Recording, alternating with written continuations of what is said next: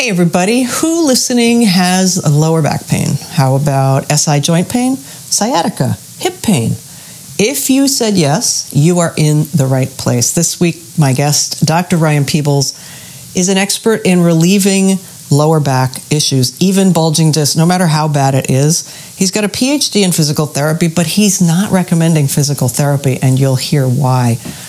His thing is all about core balance training and it was a great conversation, so good, in fact, and so compelling. And his testimonials are so off the charts, many.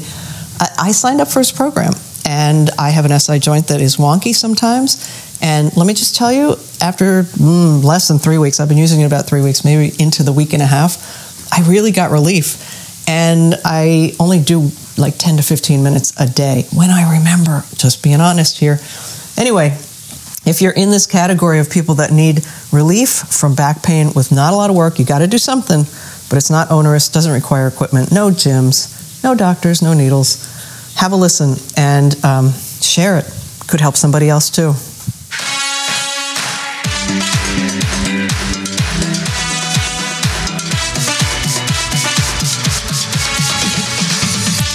This is the Rebellious Wellness Over 50 podcast for women over 50 who have a lot of living yet to do, who want to enjoy the ride for as long as they can in good health and with a sense of humor, maybe a little wine.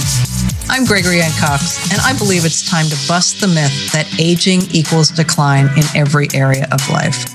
Nonsense. I would say something else, but I'll keep it clean for now. Aging happens, but it doesn't have to ruin your life. You just need to get a little rebellious in your approach. Welcome back, everybody, to another fabulous episode of Rebellious Wellness Over 50. Today, my guest is Dr. Ryan Peebles, who's going to talk to you. Yes, you listening with the lower back pain sitting at your desk or on the couch.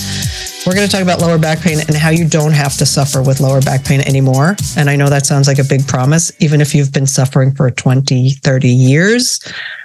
It's possible for this to get corrected. Dr. Peebles, thank you so much for being with us. Welcome.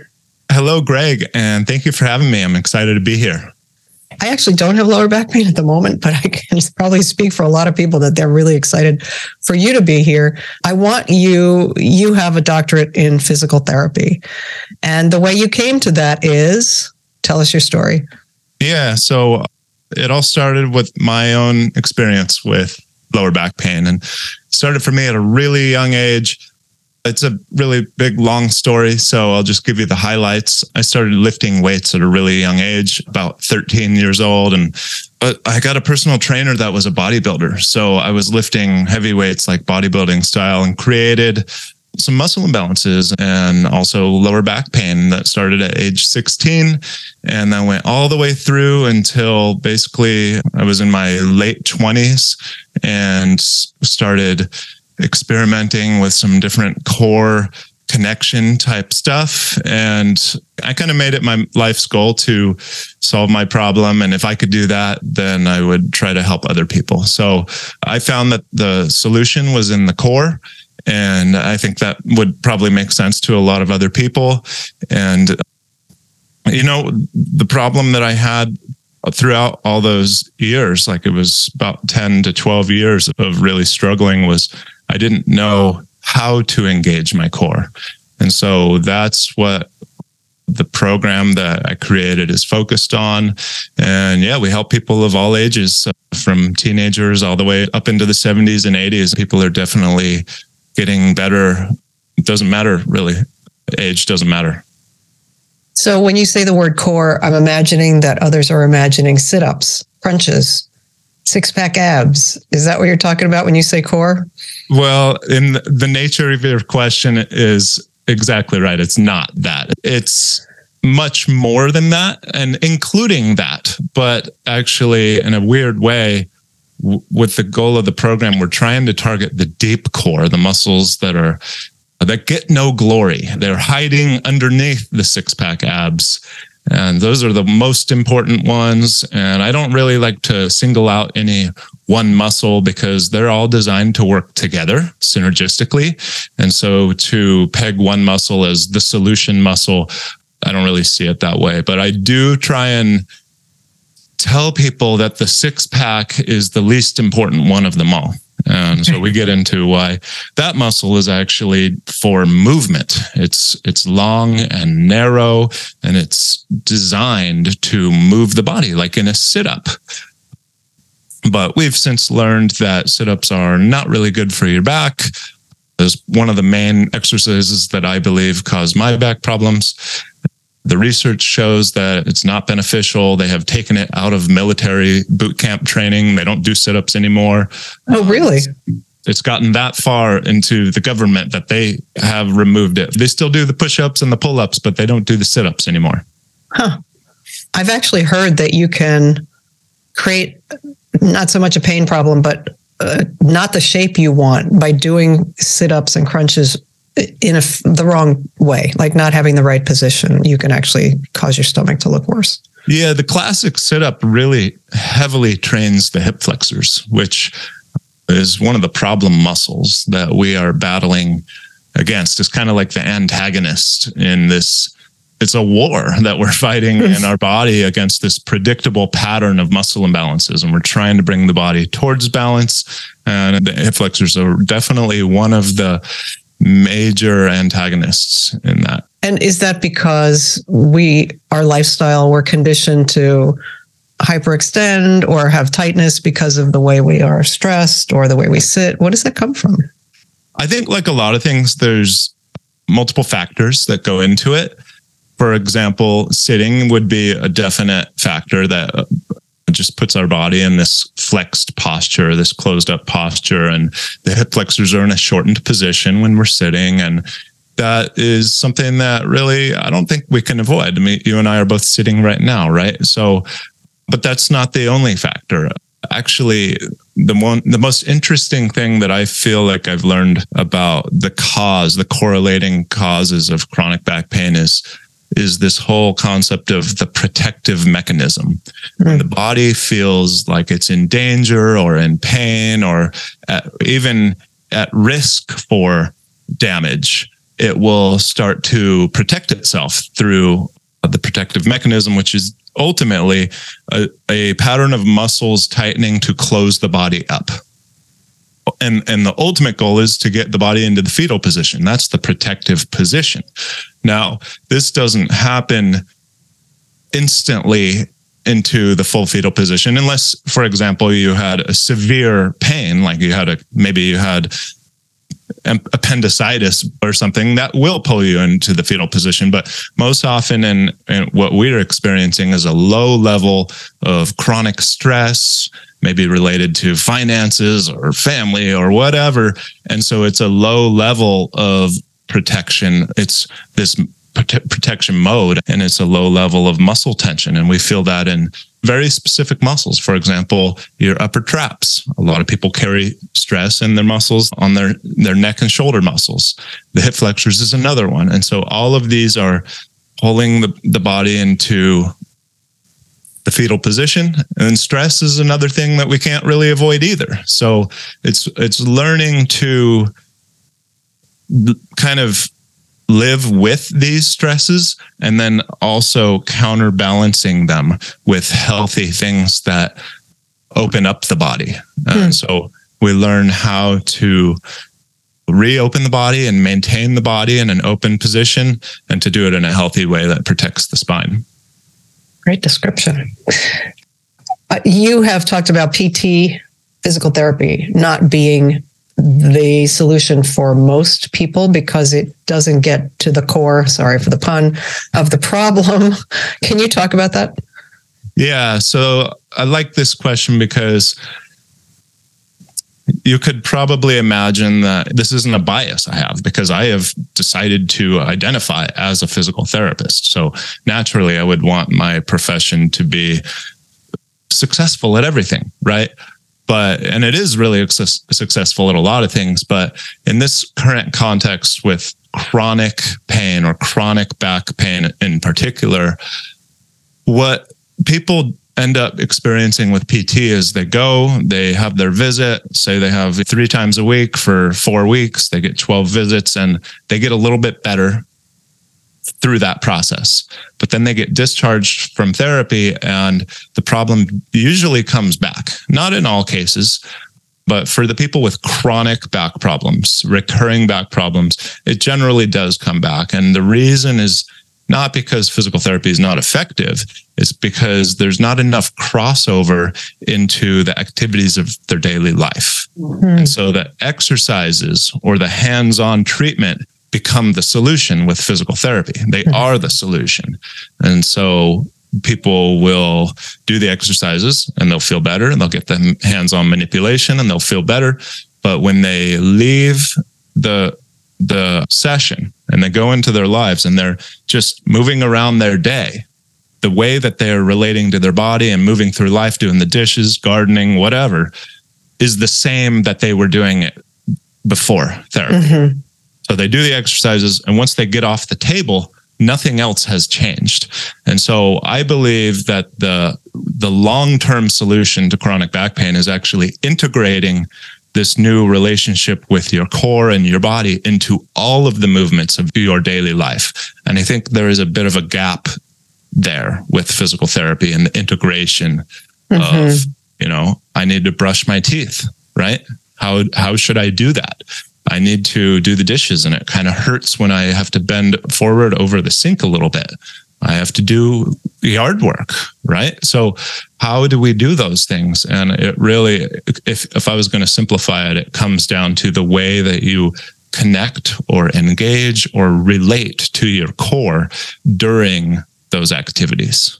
Mm-hmm. Can we talk about stretching I know some people rely on when our back is uncomfortable. For one, I've I garden a lot.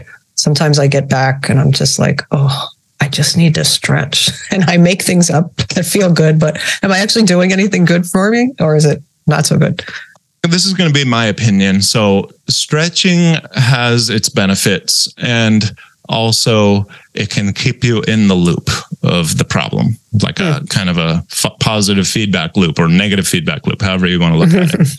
Uh, the benefits of stretching are that it takes the muscle into a lengthened position and that can allow a little bit more blood flow to get in there and oxygen, and that feels good.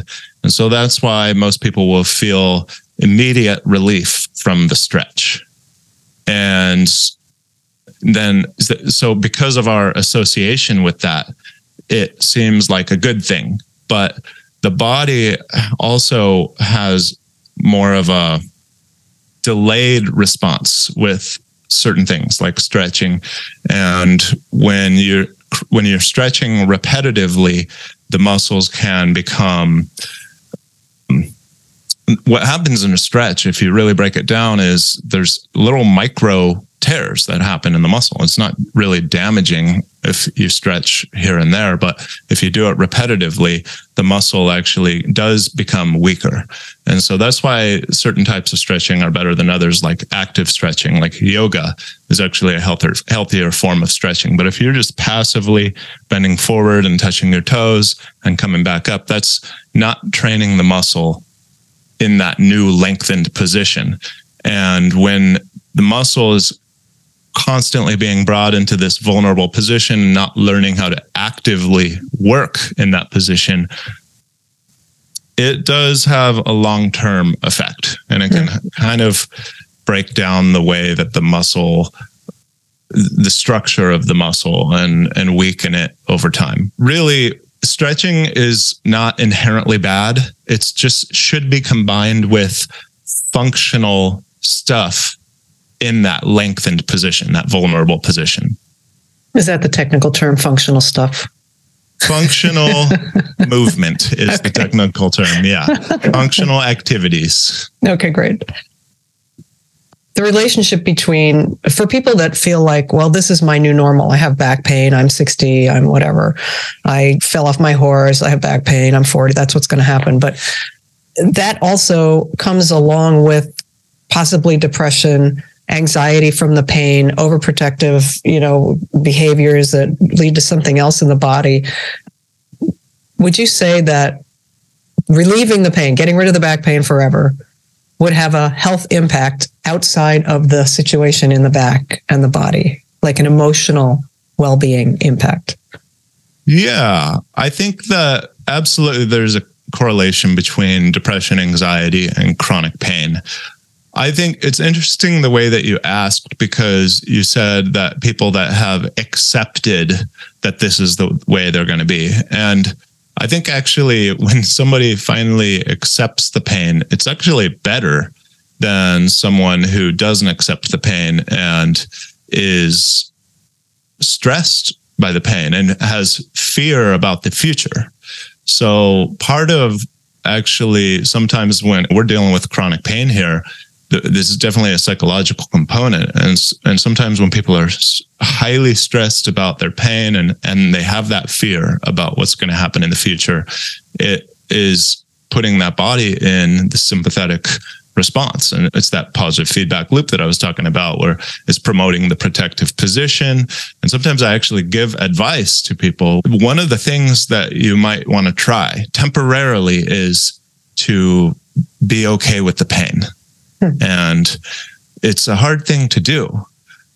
But to answer your question directly, absolutely, there's a strong correlation. I, I often say that 90% of this back pain problem is mental. 90% mm. of the solution, 90% of the problem. I mean, it's, it's affecting our mind. Mm-hmm, mm-hmm. And so, yeah, if you can get out of pain or even not get out of pain, but realize that we're human and that we all have pain to some degree, but just make progress.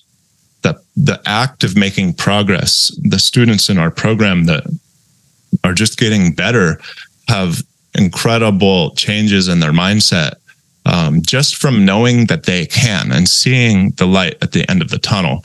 And some that's some of the most exciting things for me to see are when students realize that they can get better because they're seeing just a little bit of progress. And, you know, then you, if you can get better tomorrow than you were today, then you know you can build off that. And that gives you hope. And that is such a healthy mindset to have, to be hopeful. Mm-hmm. It's the opposite of the depression of feeling doomed for the rest of your life. So that's the long answer. Yeah, definitely. I'm good with long answers. Huge improvements. Yeah, and I I like what you you touched on the long view because and I'm all about the word possibility. You used hope. It's the same concept. What is possible for me for my life without this pain? You have a program that will give people an answer to that question. Like uh, you could feel a little bit better. What if you could feel a lot better? This program has, you have remarkable testimonials. People, you have to go to the page, the website, which is called corebalancetraining.com and read the testimonials. But Ryan, I want you to tell us about the program because it seems so simple, but it gets great results. Yeah, it is really simple. You know, there's a lot to say. And I if I were to kind of break it down into like a kind of a one sentence thing, we teach people how to connect to their core in a way that they know that they're doing it right. And it's modeled after human development. So we're not creating, we're not reinventing the wheel here. We're modeling after how a baby and an infant developed their core. Hmm. Exactly. We're just mimicking that. And we're having adults do it of any age, like I said. And so the core connection feels good, it feels right. And then we teach people how to integrate that, like I was talking about earlier, into everything you do in your life so that your spine is better supported all the time, not just for the 30 minutes that you were at the gym or at the PT clinic. And so that's a long process. And it's the the hardest part about it in the beginning is realizing that it's all on you. You know this is online right? It's an online course so nobody's coming to your house to heal you or to cure you.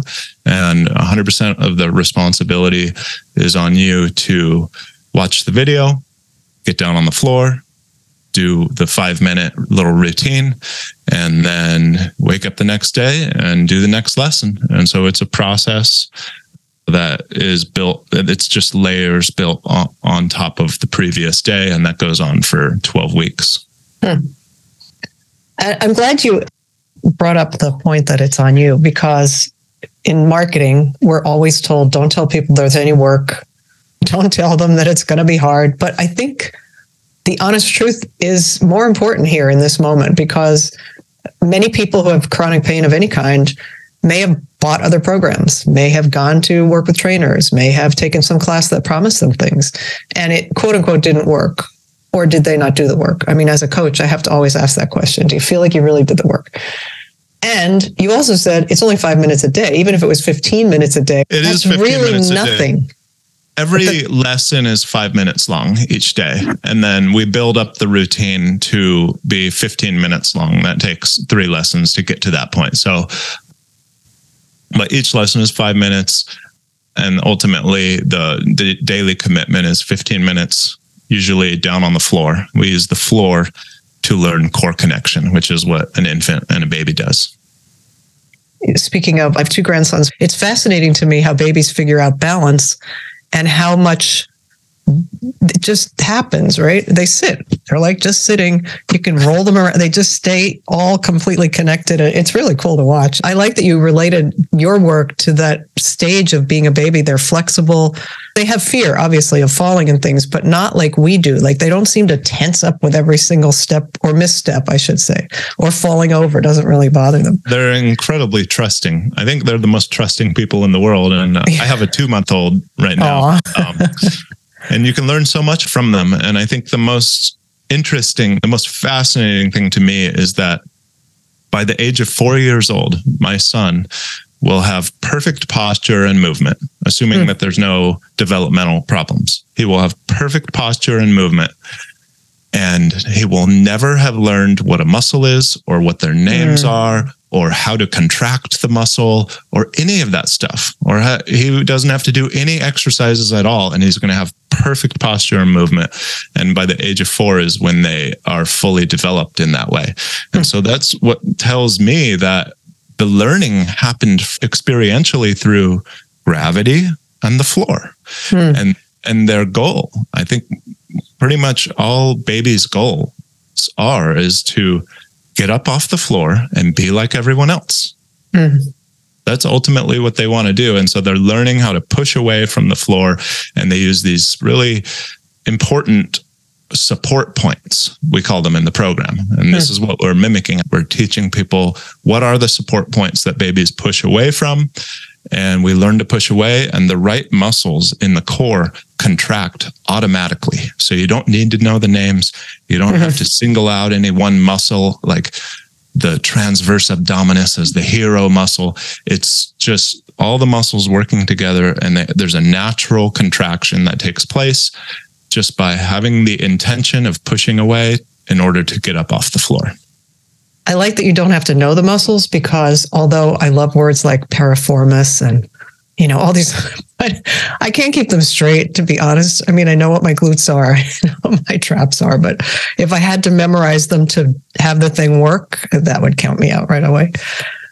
They all have their function, but ultimately they are designed to work synergistically with other muscles. And so to try and single out any one muscle, I just don't really see that as a functional or practical thing that you could apply in your everyday life. And so mm-hmm. that's the goal is to be able to, whatever you're learning, if it's not something that you can sustain throughout the day, I mean, you mentioned other programs, and I think the gap in a lot of solutions out there is that people are learning things that, yes, you can do, but can you do it all day long? Are these exercises that you're learning in, in other programs, are they teaching you a way to connect that's sustainable for not just one minute or three minutes, but for hours long?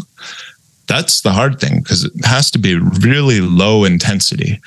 And and actually on that note, that I think that's why this program does so well with people in the aging population because it's extremely low intensity and it's very low impact. And so it feels good. And the people that have the hardest time in core balance training are high level athletes because they're so used to doing things at a high intensity and being really good at them and working hard And that's the kind of thing where it kind of skips over these deep, small muscles that we're trying to connect with.